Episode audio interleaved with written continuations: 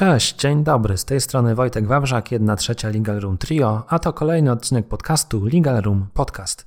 Legal Room Podcast to podcast dla nowoczesnych prawników, którzy chcą zarabiać więcej, pracując mniej, a wszystko to dzięki silnej marce osobistej oraz perfekcyjnej obsłudze klienta.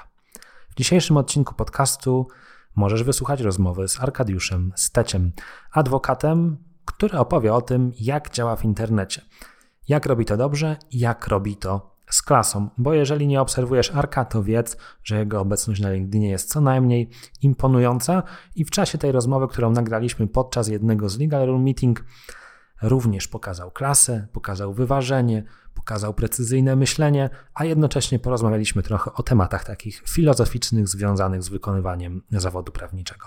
Zapraszam Cię do odsłuchu udanego, udanego. Dzień dobry, Arkadiuszu. Czy Arku, jak Dzień wolisz, żebyś do Ciebie zwracać?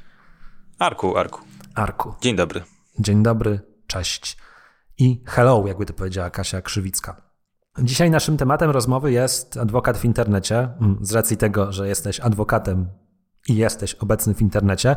Ale zanim może przejdziemy do tych internetowych mm, tematów, to bym poprosił y, Cię, żebyś przedstawił swoją osobę, opowiedział o jakiejś swojej drodze zawodowej, y, jak to u Ciebie wygląda, jak wyglądało tak żebyśmy mieli taki e, mocny punkt wyjścia, żeby te osoby, jeżeli takie są, które cię nie kojarzą, e, wiedziały, e, no, że tutaj to nie jest tak, że przyszedł jakiś przypadkowy Arek i będzie rozmawiał sobie i filozofował, tylko rzeczywiście coś tam w życiu przeżył.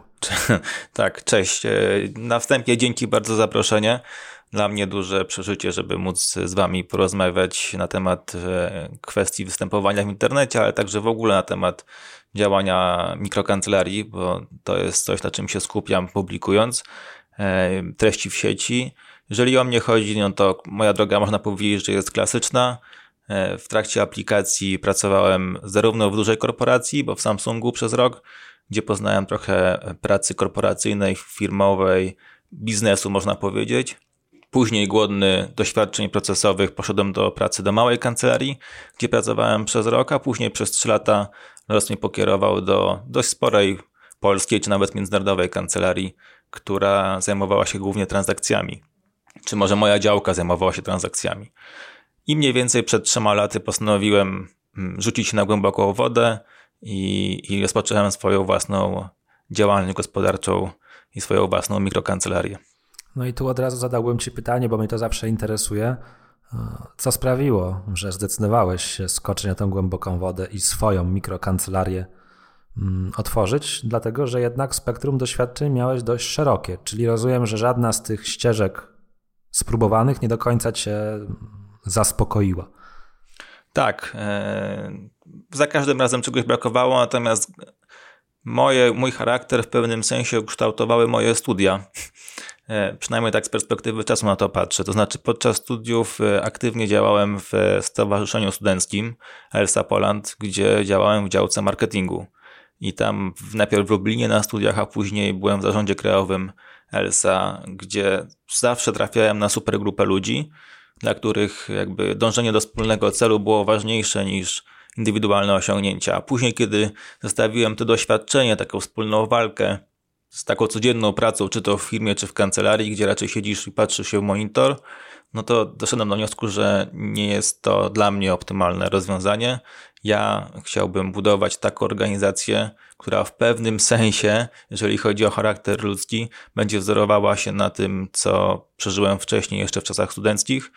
Natomiast oczywiście jestem w trakcie, w trakcie tego. To nie jest tak, że że od razu z dnia na dzień udało mi się to osiągnąć.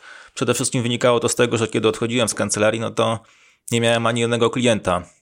Nawet nie miałem potencjalnego klienta. To nie jest tak, jak czasami słychać w internecie, że odchodzi grupa razem ze swoimi klientami i oni teraz zakładają butik.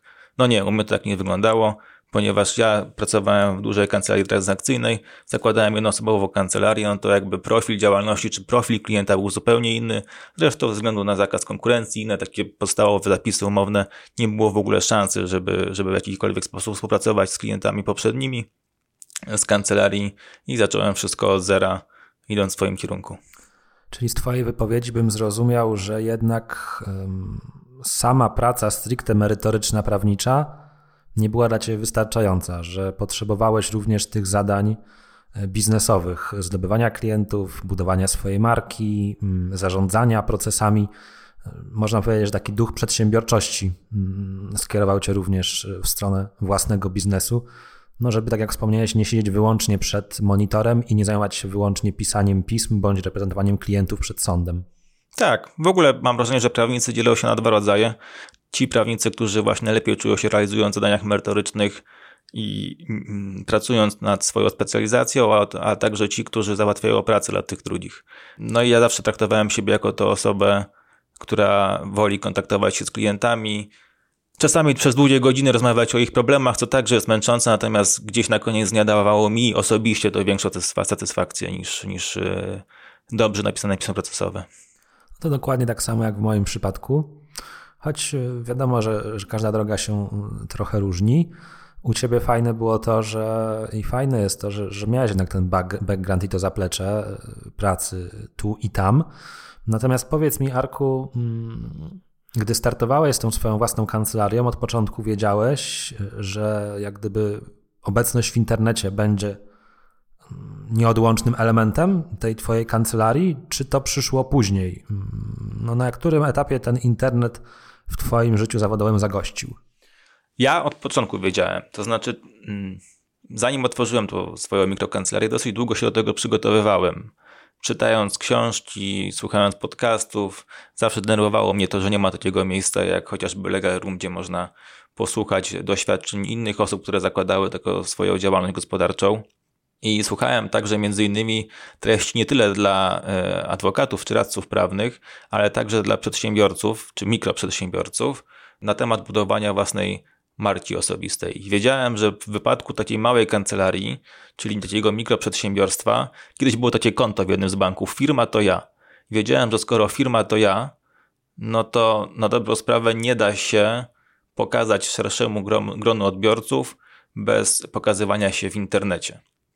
Więc ja mniej więcej na 2-3 miesiące przed rozpoczęciem swojej działalności zacząłem aktywnie działać na LinkedInie. Konto miałem oczywiście wcześniej, ale Mm, ale zacząłem wrzucać jakieś posty, e, zacząłem aktywnie wrzucać informacje na Facebooka, nie tylko na jakich wakacjach byłem albo z kim się spotkałem aktualnie, ale także właśnie dotyczące mojej sfery zawodowej. Nawet e, powiem wprost, usunąłem część zdjęć właśnie takich ze studiów, tak żeby ten mój profil facebookowy był oczywiście osobisty, ale już nie taki kontrowersyjny, E, i, i, i skupiłem się właśnie na budowaniu swojej, w cudzysłowie mówiąc, marki osobistej w internecie. Natomiast znam też wielu adwokatów i radców prawnych, żeby nie było, że to jest jedyna droga, którzy nie mają swojej strony internetowej, mm, funkcjonują na mailu gmailowskim albo innym podobnym, e, nie mają nawet fanpage'a na Facebooku i wszystko jest y, ok w ich biznesie. Tylko można by sobie postawić pytanie, jak to się stało, że jest ok w ich biznesie. Mm, to znaczy, czy w zasadzie osoba, która zaczyna mm, swoją przygodę z biznesem prawniczym, nie mając zaplecza y, jakiegokolwiek, no tak jak ty wspomniałeś, odchodząc z kancelarii, miałeś klientów równe zero. W jaki inny sposób i czy jest dzisiaj w stanie tych klientów pozyskiwać inaczej niż przez internet? Czy ty też się zastanawiałeś nad jakimiś innymi alternatywami niż życie internetowe? Mm, jak o tym myślisz? Powiem Ci, jakie było moje myślenie wtedy. W związku z tym, że na studiach dosyć sporo działałem właśnie w organizacjach, miałem dużą bazę e, kontaktów na Facebooku, nie wiem, 600, 700 osób, 800 osób, nie pamiętam dokładnie, jak to wyglądało.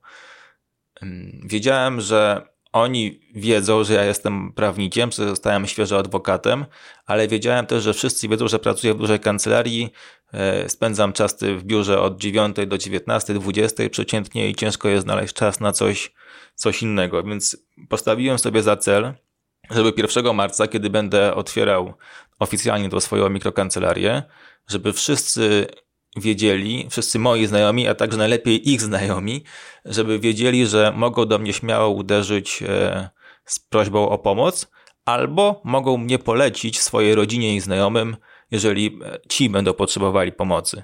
I w moim przypadku to się sprawdziło, bo właśnie pierwsze zlecenia pojawiały się od e, moich znajomych, których rodziny albo przyjaciele potrzebowali pomocy prawnej.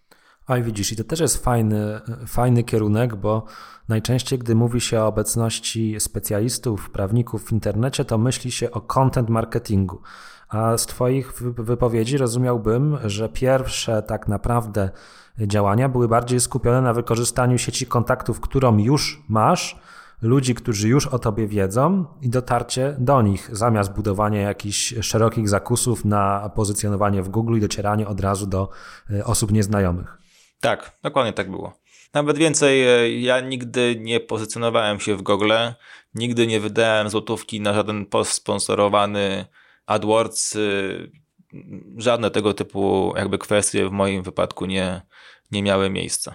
Ja myślę, że to jest fajna wskazówka, y, jeżeli będą słuchać nas bądź słuchają nas osoby, które właśnie chcą rozpocząć dopiero swoją drogę internetową, dlatego że mam wrażenie, funkcjonuje takie ograniczenie, takie przekonanie ograniczające, że jest już na rynku mm, internetowym tylu prawników, którzy mają takie zaplecze kontentowe, że nie jesteśmy w stanie się przez nie przebić.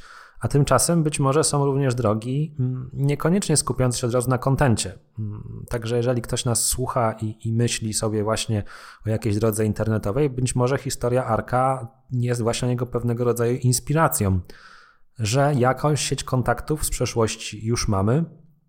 Pytanie, z czym nas te osoby kojarzą, i może w pierwszej kolejności wykorzystać social media, wykorzystać internet do tego, żeby już tych ludzi, którzy nas znają, skojarzyć z naszym nowym profilem biznesowym, bo to wcale nie musi być oczywiste. Mnie to się bardzo, bardzo spodobało, choć wiadomo, oczywiście zależy to pewnie od etapu, na którym ktoś zaczyna. Bo przykładowo, jak zaczynałem na studiach, no to to była zupełnie inna droga, bo, bo, bo ja nawet nie szukałem klientów na początku. Natomiast jeżeli ktoś rzeczywiście ma już wiedzę i doświadczenie i, i, i szuka klientów, to być może warto tych klientów poszukać wśród znajomych i znajomych znajomych, niekoniecznie do nich dzwoniąc i wysyłając wizytówki, ale właśnie docierając przez social media. Nie, wiesz to jakby jeżeli mogę coś od siebie dodać, oczywiście zależy od tego, w jakim miejscu jesteś, bo jeżeli zaczynasz swoją kancelarię po 10 latach praktyki w jakiejś firmie, masz tam turbo specjalizację i tak dalej, tylko w tej kwestii chcesz dalej budować swoje grono, masz już jakieś kontakty w biznesie, które chcesz potem wykorzystać, to to jest jedna kwestia. Natomiast z innych biznesów, czy z, może z innych podcastów, czy, czy mm, YouTube'ów, e, można wywnioskować, że przy małych kancelariach, jakby czy małych firmach, ważne jest, żeby pokazać tą drogę, e, którą pokonuje ta osoba, te przeciwności losu, której musi codziennie stawiać sobie.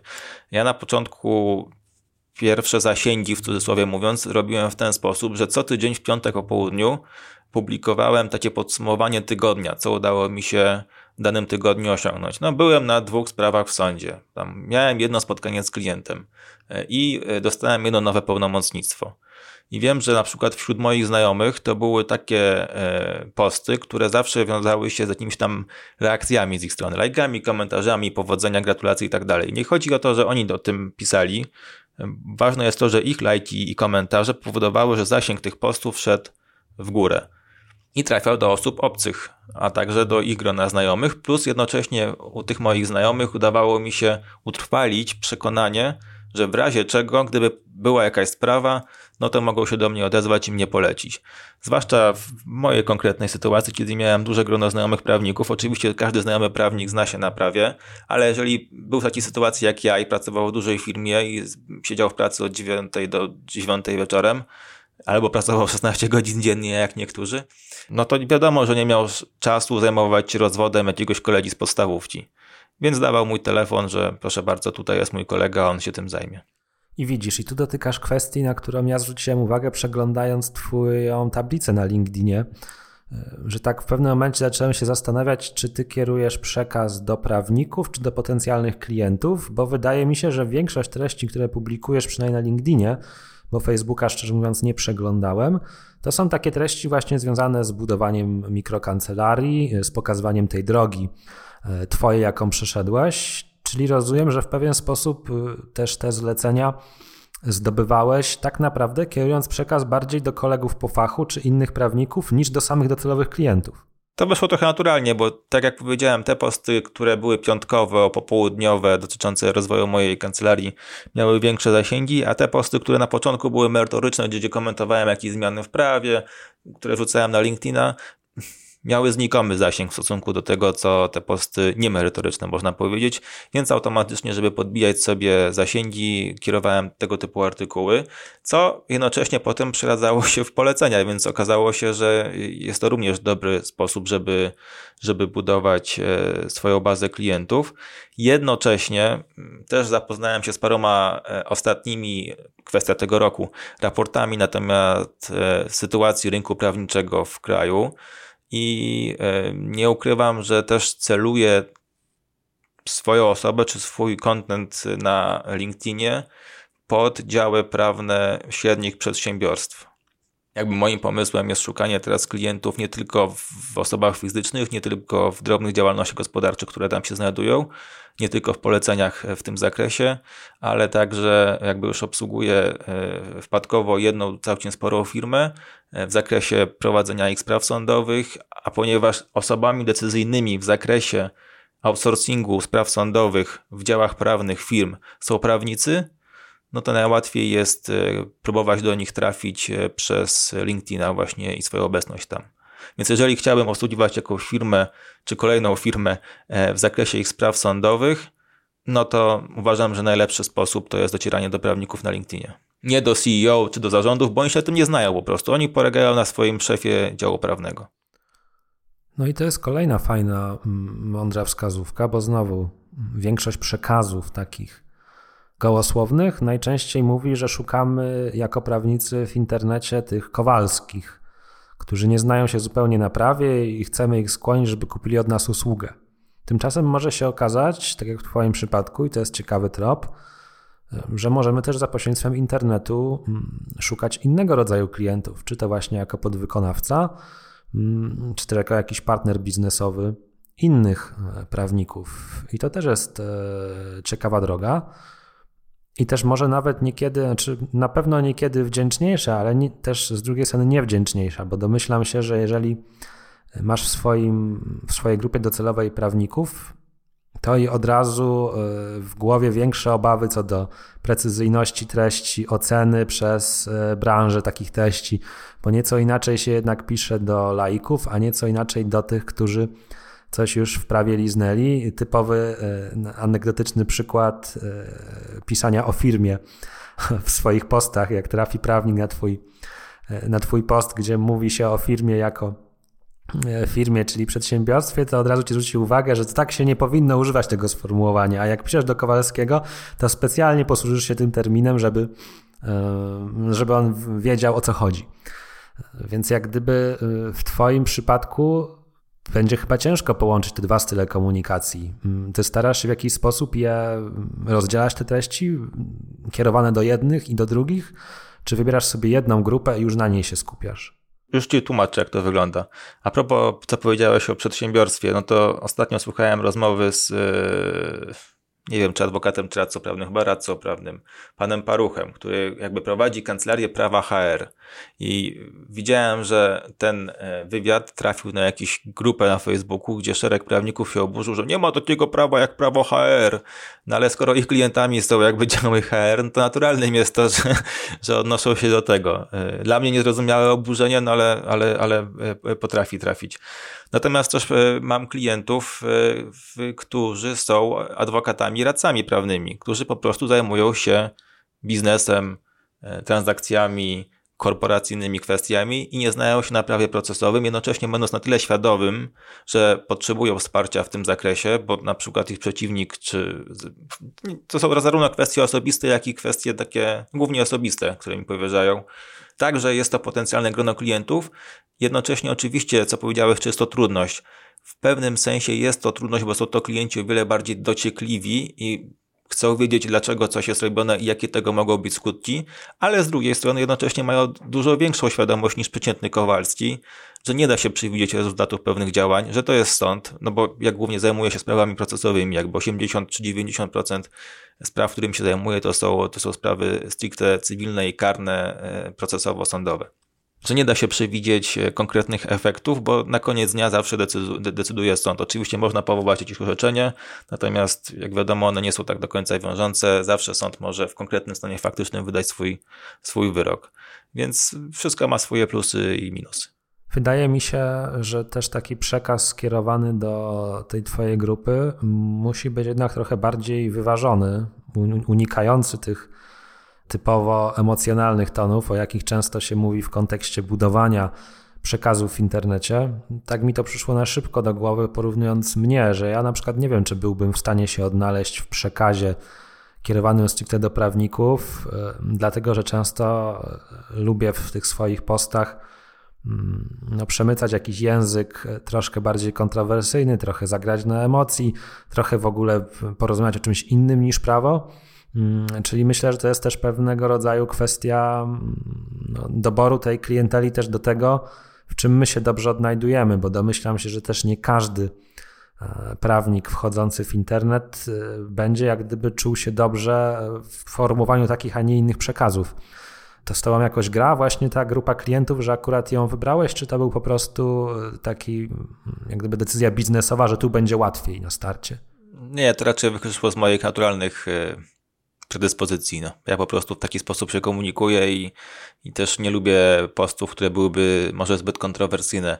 Raz trafił mi się jeden post, który osiągnął jakieś zawrotne ilości, jeżeli chodzi o zasięg dotyczący jednej ze swoich, e, moich spraw karnych, co też było dla mnie trochę niezrozumiałe, ale spotkało się z dużą ilością jakby takiego hejtów na LinkedInie, gdzie opisałem mm, bardzo ogólnikowo jedną ze spraw karnych, które miałem i korzystny wyrok, który w mojej ocenie udało się osiągnąć.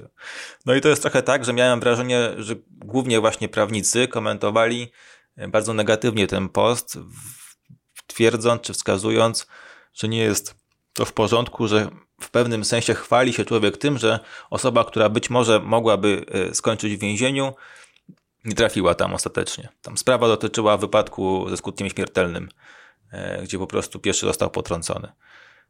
Mm, no i teraz nie do końca rozumiem, dlaczego można chwalić się szczegółowo opisując transakcję handlową, można szczegółowo opisywać sprawy frankowe, można szczegółowo opisywać E, wiele innych e, spraw cywilno-gospodarczych, a jednocześnie, kiedy dochodzi do kwestii sprawy karnej, to już, to już nie można na ten temat e, powiedzieć ani słowa. Co więcej, miałem takie wrażenie, że gdzieś w podświadomości wielu osób jest tak, że prawo do obrony ok i obrońcę można mieć, ale pod warunkiem, że ten obrońca to za wiele nie zdziała i na koniec dnia to, to winny będzie ukarany. To jest tym bardziej, tym bardziej zaskakujące, gdy przecież pomyślimy, że rolą takiego obrońcy i w tym przypadku należyte wykonywanie zawodu polega właśnie na tym. No dokładnie, no przecież moim zadaniem jako obrońcy jest zrobić wszystko, żeby e, albo uniewinnić klienta, albo jeżeli nie, no to przynajmniej osiągnąć, pokazać wszystkie aspekty tej sprawy, które decydują o wysokości wyroku. Właśnie w sprawach karnych to nie uniewinnienie jest naszym celem, ale właśnie osiągnięcie jak najkorzystniejszego jak najkorzystniejszego wyroku w danej konkretnej sprawie. Chociażby instytucja nadzwyczajnego złagodzenia kary, która pozwala nawet o jedną trzecią, jakby, czy do jednej trzeciej zmniejszyć karę. No to powoduje, że jakby pole dla obrońcy jest ogromne w, w tego typu e, postępowaniach a jednak choć zasięg jakby z punktu widzenia inaczej. Gdybyśmy zapytali PR-owca, byśmy powiedzieli, że to był genialny post, bo osiągnął chyba za 40 tysięcy zasięgu osób na LinkedInie, dużo lajków, dużo tam reakcji, komentarzy i tak dalej. Natomiast ilość tych negatywnych komentarzy, która w pewnym sensie dla osób publicznych może jest normalna, bo jakby tak zwany hejt gdzieś się trafia, no dla mnie jako dla osoby, która woli te bardziej wyważone treści, e, no był nieakceptowalny. No właśnie jak rozmawiamy y, tak około 20-30 minut, to moje takie intuicyjnie odczuwanie twojej osoby jest takie, że jesteś bardzo wyważony, poukładany, precyzyjny, planujący.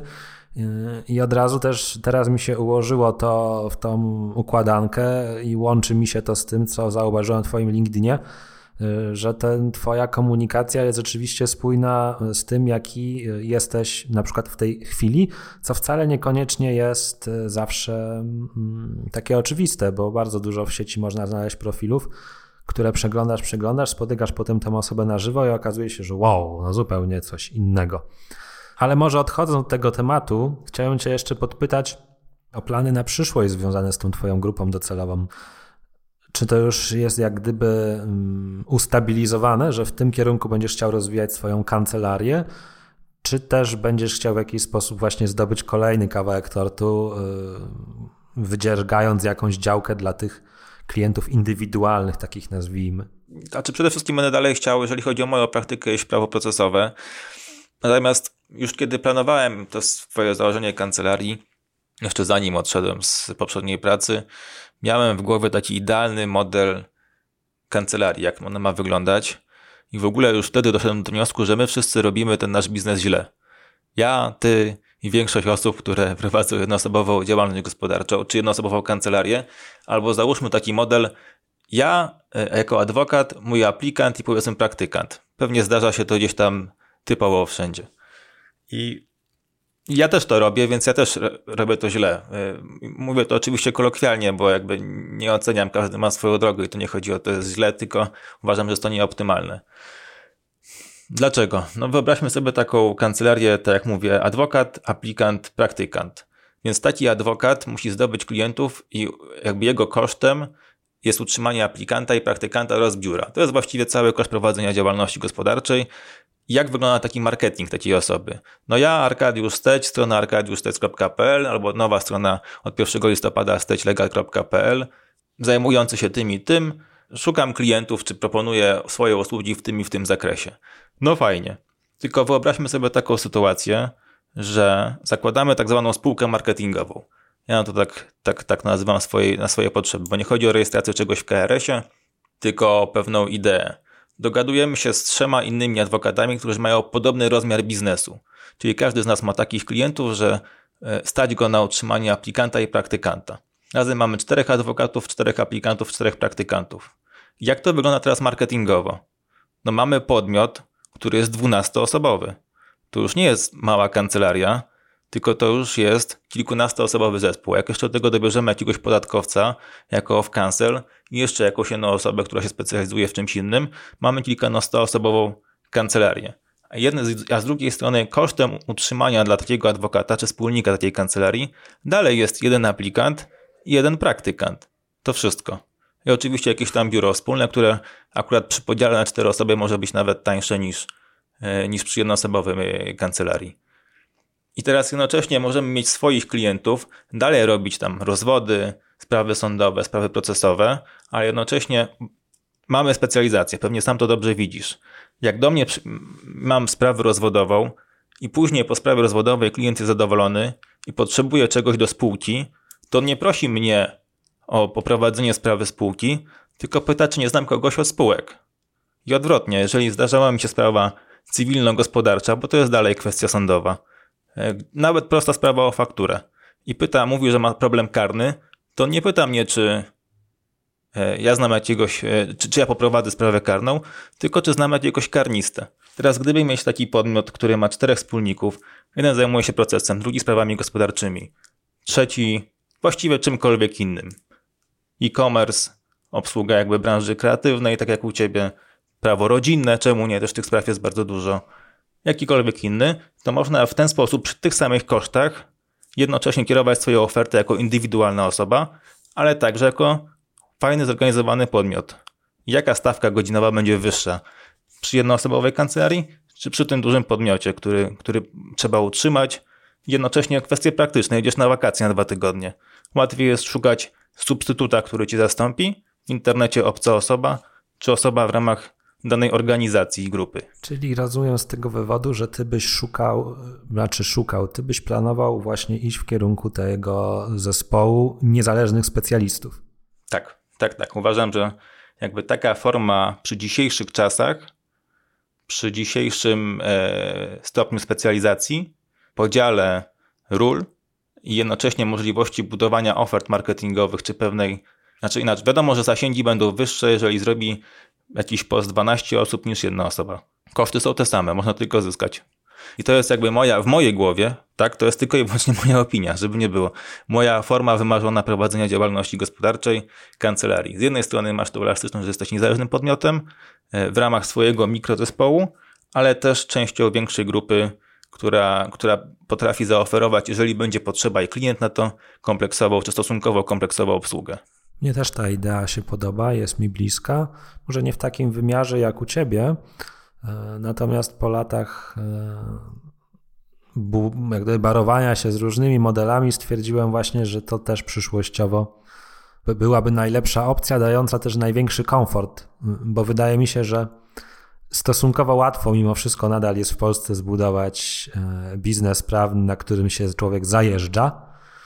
Właśnie w tym modelu, o którym mówisz, aplikant i praktykant, a bardzo trudno jest zbudować model, który jednocześnie wspiera codzienne życie. Urlopy, opieka nad dziećmi, wyjazd rodzinny, cokolwiek. W tym typowym takim mm, sztampowym wykonywaniu zawodu najczęściej przy jednym pierwszym dodatkowym obowiązku robi się potężny problem. No tak, jakby kwestia tak zwanego work-life balance to w ogóle jest e, oddzielny temat.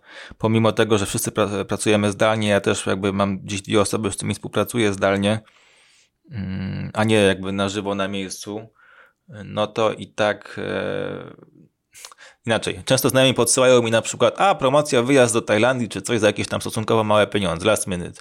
Ja mówię, no fajnie, kwestia pieniędzy to jest jedna rzecz, ale kwestia dwóch tygodni wyjechania tak nagle z tygodnia na tydzień to jest zupełnie inny temat.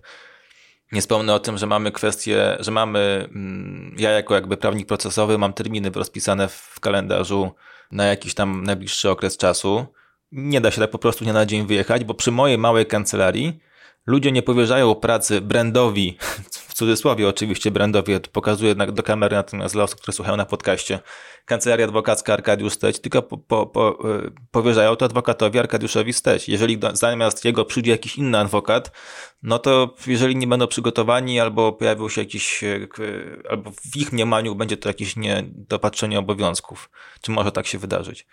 No, więc, więc jakby kwestia idealnego modelu pod względem work-life balance, no to nie potrafię znaleźć na to jeszcze odpowiedzi. Myślę, że też musimy się pogodzić trochę z tym, że zawód, który wybraliśmy, mm, zawsze będzie generował pewne mm, większe trudności w work-life balance niż niektóre inne zawody. I teraz myślę, porozmawialiśmy sobie w tym bloku o takiej trochę filozofii mm, biznesu prawniczego w ogóle w jaką stronę byśmy chcieli zmierzać, jak widzimy optymalne ścieżki. Chciałbym jeszcze, żebyśmy nawiązując do tego tematu adwokat w internecie, e, chciałbym Cię podpytać o kilka kwestii takich stricte technicznych związanych z tą Twoją obecnością w internecie. Bo nasza rozmowa do tej pory wskazywałaby, że Twoim głównym kanałem komunikacyjnym jest LinkedIn. Czy tak jest w istocie, czy rozwijasz jeszcze jakieś inne kanały? Mm, LinkedIn i Facebook, ale Facebook w rozumieniu profil osobisty, a nie profil e, fanpage.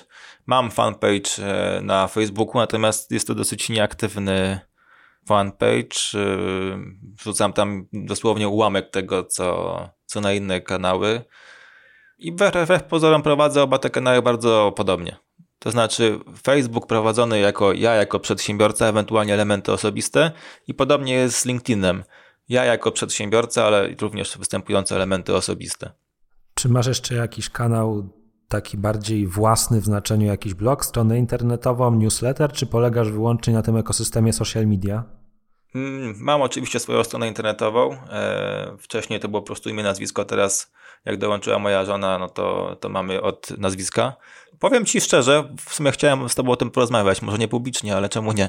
E, miałem kiedyś bloga wymyśliłem sobie bloga, które się nazywało prawa pokrzywdzonego.pl albo com, już nie pamiętam, bo nie znalazłem wystarczającej informacji w internecie zebranych w jedno miejsce na temat właśnie praw pokrzywdzonego, ale z punktu widzenia postępowania karnego, czyli co mogą zrobić, jak mogą dochodzić sprawiedliwości, odszkodowania, nawiązka itd., tak itd. Tak ale powiem szczerze, że nie znalazłem jakby zasięgów na to, można powiedzieć. To był mój w ogóle pierwszy pomysł, co zrobiłem, jak tylko pomyślałem o własnej kancelarii, że za, rozkręcę tego bloga. Założyłem bloga na WordPressie.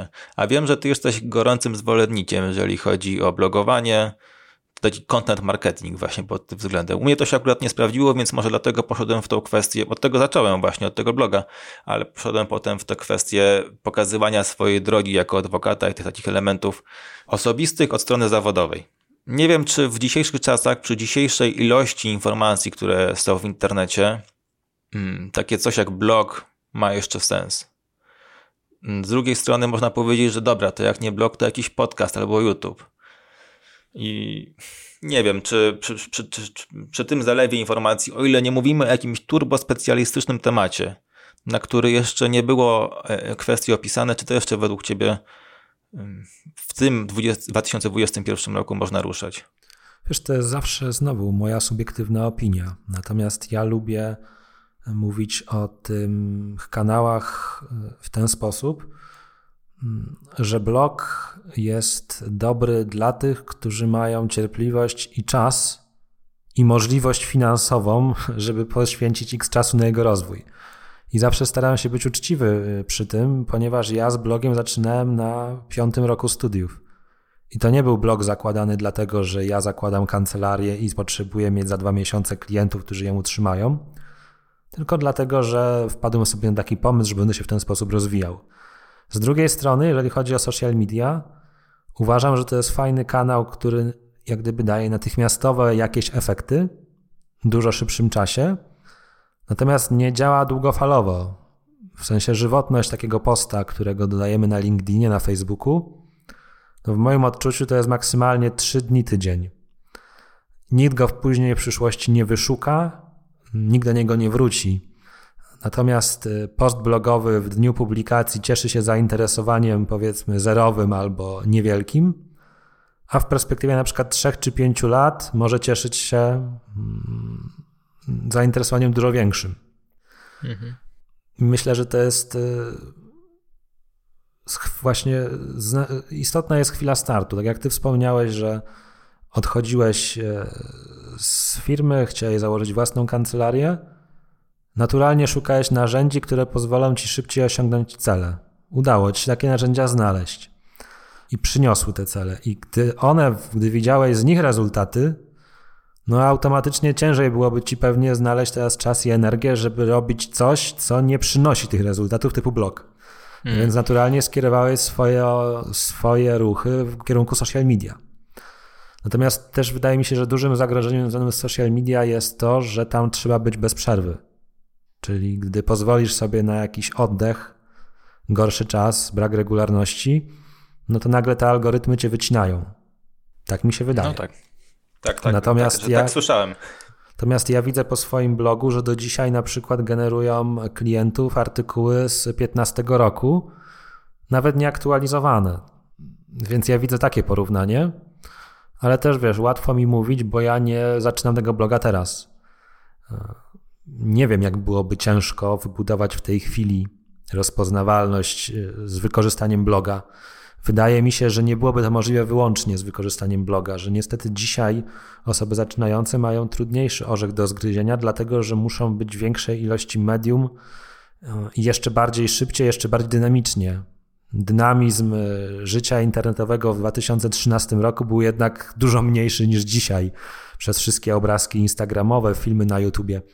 Więc wydaje mi się, że dzisiaj dobrą metodą byłoby właśnie utrzymywanie social media jak najbardziej, z jakimiś próbami mm, odsyłania tych ludzi, tych najbardziej zaangażowanych gdzieś dalej.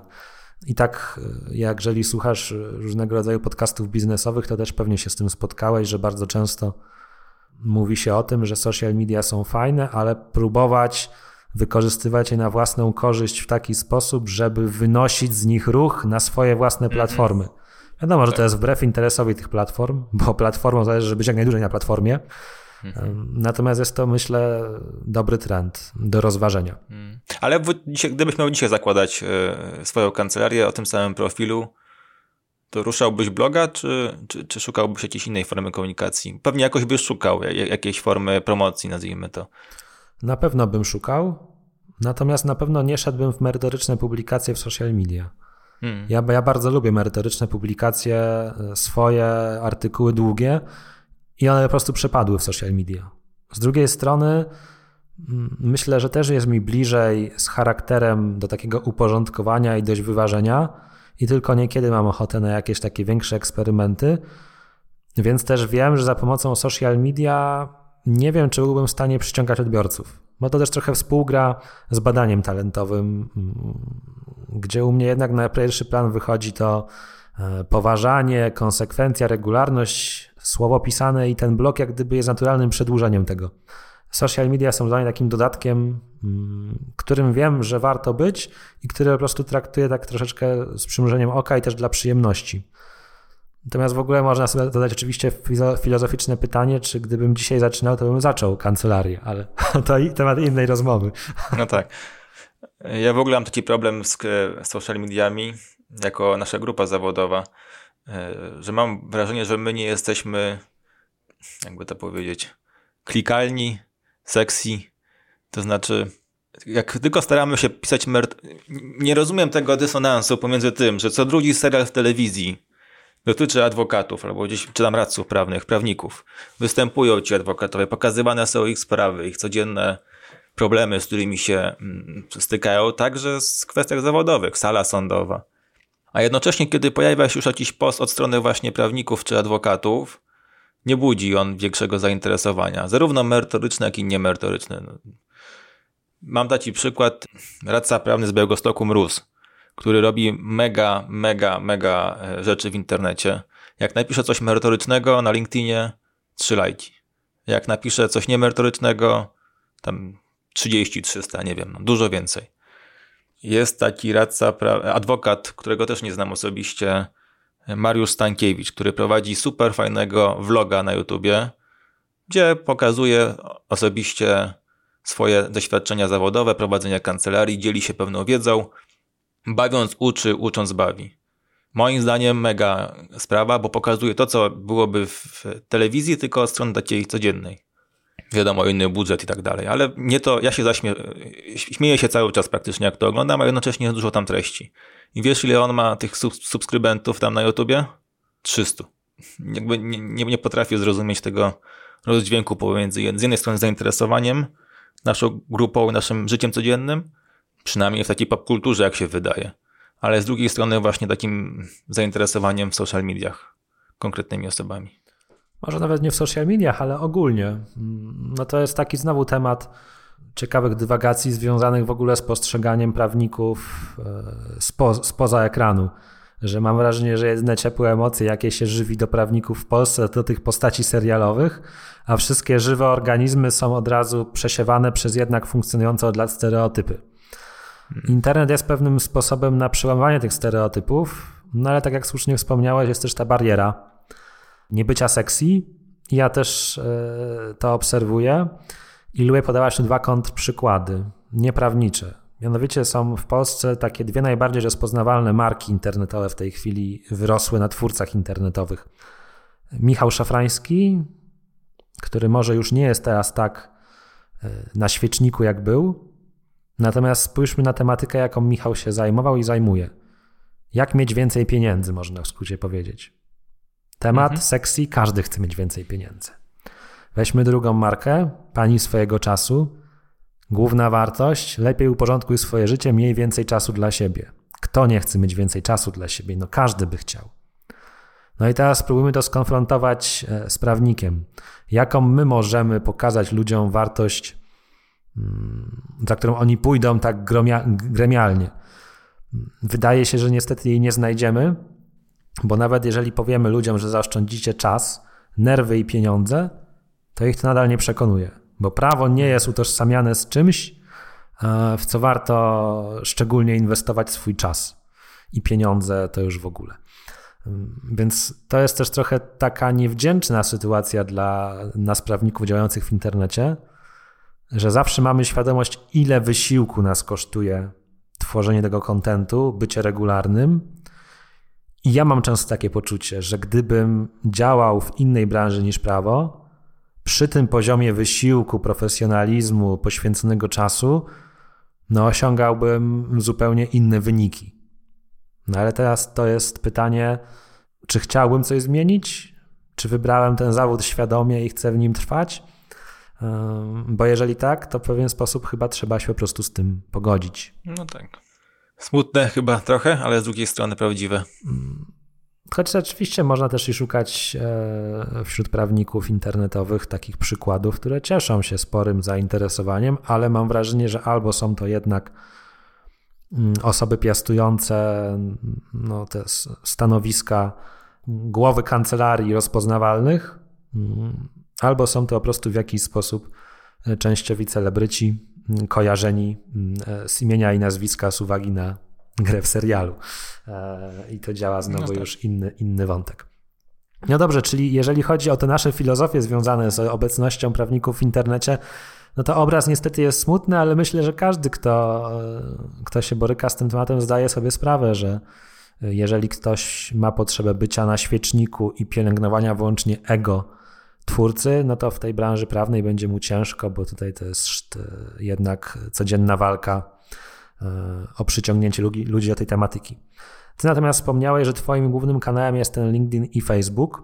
Mm, jak podchodzisz do tematu publikacji? Mm, planujesz te publikacje? Masz jakiś harmonogram miesięczny, tygodniowy? Czy podchodzisz do tego zupełnie spontanicznie i, i kierujesz się zasadą, że kiedy ci coś wpadnie do głowy, to piszesz? Nie, raczej spontanicznie. Zasadę mam taką, że staram się zawsze coś rzucić w piątek. Mam wrażenie, że w piątek, kiedy już ludzie myślą o weekendzie i mniej są zainteresowani pracą merytoryczną, to więcej może przeglądają tego LinkedIna czy Facebooka i wtedy takie posty, które ja wrzucam, czyli z jednej strony związane z pracą, ale z drugiej strony trochę mniej merytoryczne, lepiej chwytają, ale to jest tylko i wyłącznie moja, moje spostrzeżenie.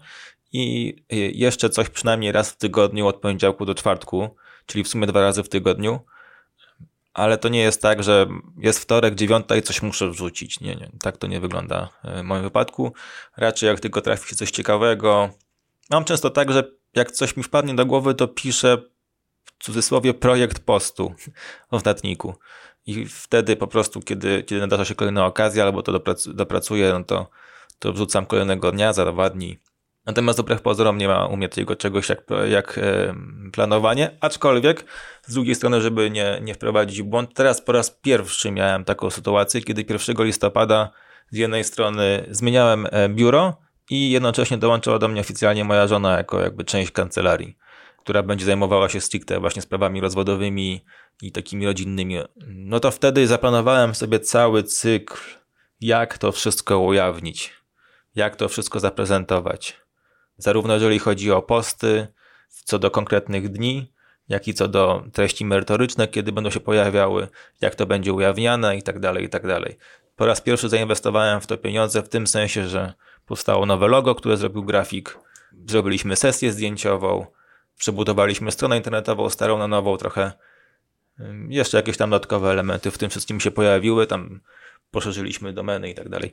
Więc był to, nazwijmy to projekt marketingowy. Ja to tak sobie w głowie wyobrażałem, że od wiosny późnej, czy od tego maja do tego 1 listopada było budowanie napięcia po to, żeby ogłosić, że 1 listopada następuje ta zmiana. Więc to była taka pierwsza sytuacja, kiedy coś e, zaprojektowałem od początku do końca pod kątem właśnie eventu, wydarzenia polegającego na tym rebrandingu.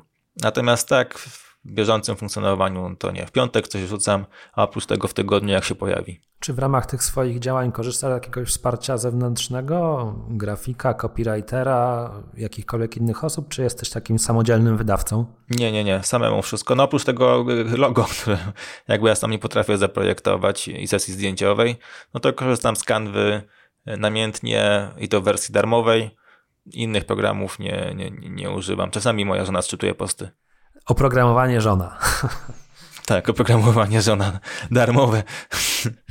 No nie tak do końca darmowe. Można by tutaj się pokusić o, o, o, przemyślenia w tym zakresie. A jeszcze chciałem cię spytać, czy w jakiś sposób e, analizujesz jakieś statystyki tych swoich postów, wyciągasz jakieś wnioski, masz jakieś rytuały związane z analizą swojej aktywności, mm, oceniasz jakąś tą swoją aktywność w tych social mediach, czy rzeczywiście to jest póki co spontaniczne i niekoniecznie nastawione na mierzenie takie stuprocentowe tych rezultatów?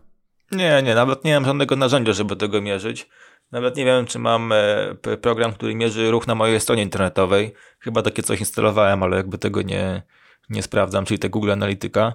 Natomiast oczywiście tam w LinkedIn pokazuje zasięg posta, ale, ale bardziej staram się wyciągać wnioski pod kątem godziny, e, na której warto publikować, o której warto publikować, niż, niż jakichś kwestii dotyczących merytoryki.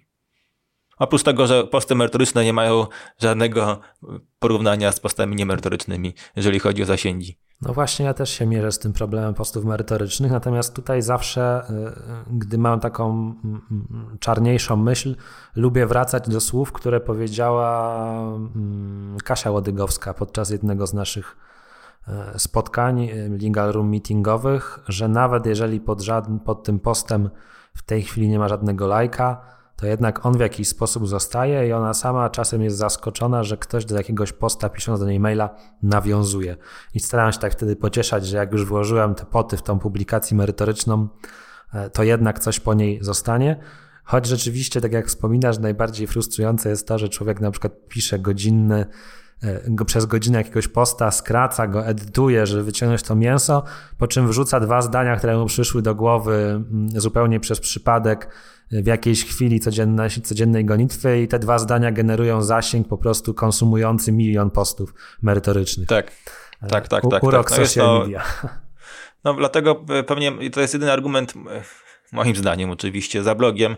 Znaczy, gdybym miał gdzieś te posty merytoryczne pisać, to bym pewnie pisał właśnie na blogu i to potem udostępniał, żeby, żeby człowiek mógł do tego potem wrócić. Człowiek w sensie klient, czy odbiorca, czy czytelnik tego wszystkiego, bo jednak łatwiej jest na blogu przesunąć. Plus pewnie mimo wszystko próbowałbym albo pójść w podcast, albo w kanał na YouTubie. Kanał na YouTubie to oczywiście skomplikowana już dosyć kwestia techniczna mm, podcast też w pewnym sensie. Aczkolwiek ostatnio, jak wrzucałem swój pierwszy filmik do internetu, nawet wrzuciłem post na LinkedIna, czy ktoś ma do polecenia kogoś do edycji filmów. Ale zanim ktoś się zgłosił, to ja już ten film wyedytowałem w, w darmowym programie, co zajęło mi jakieś 20 minut, e, włącznie z uczeniem się jakby tego, e, tej umiejętności, więc, e, więc z drugiej strony dla chcącego nic trudnego. Tak, no jeżeli chodzi o merytorykę, to pewnie jakby rzucanie tego w charakterze postów jest moim zdaniem ma tylko i wyłącznie sens na zasadzie informacji, że na tej stronie znajdziecie więcej. A, a jakby jedyne miejsce, że wrzucę post, gdzie opiszę nową procedurę cywilną czy karną po, po nowelizacji, to raczej mija się z celem. Moim zdaniem oczywiście. No dobrze, Arku, spoglądam na godzinę, jest 10.55. Myślę, że całkiem fajnie nam się ułożyła ta rozmowa, bo takie tematy filozoficzne przeplatały się z stricte technicznymi.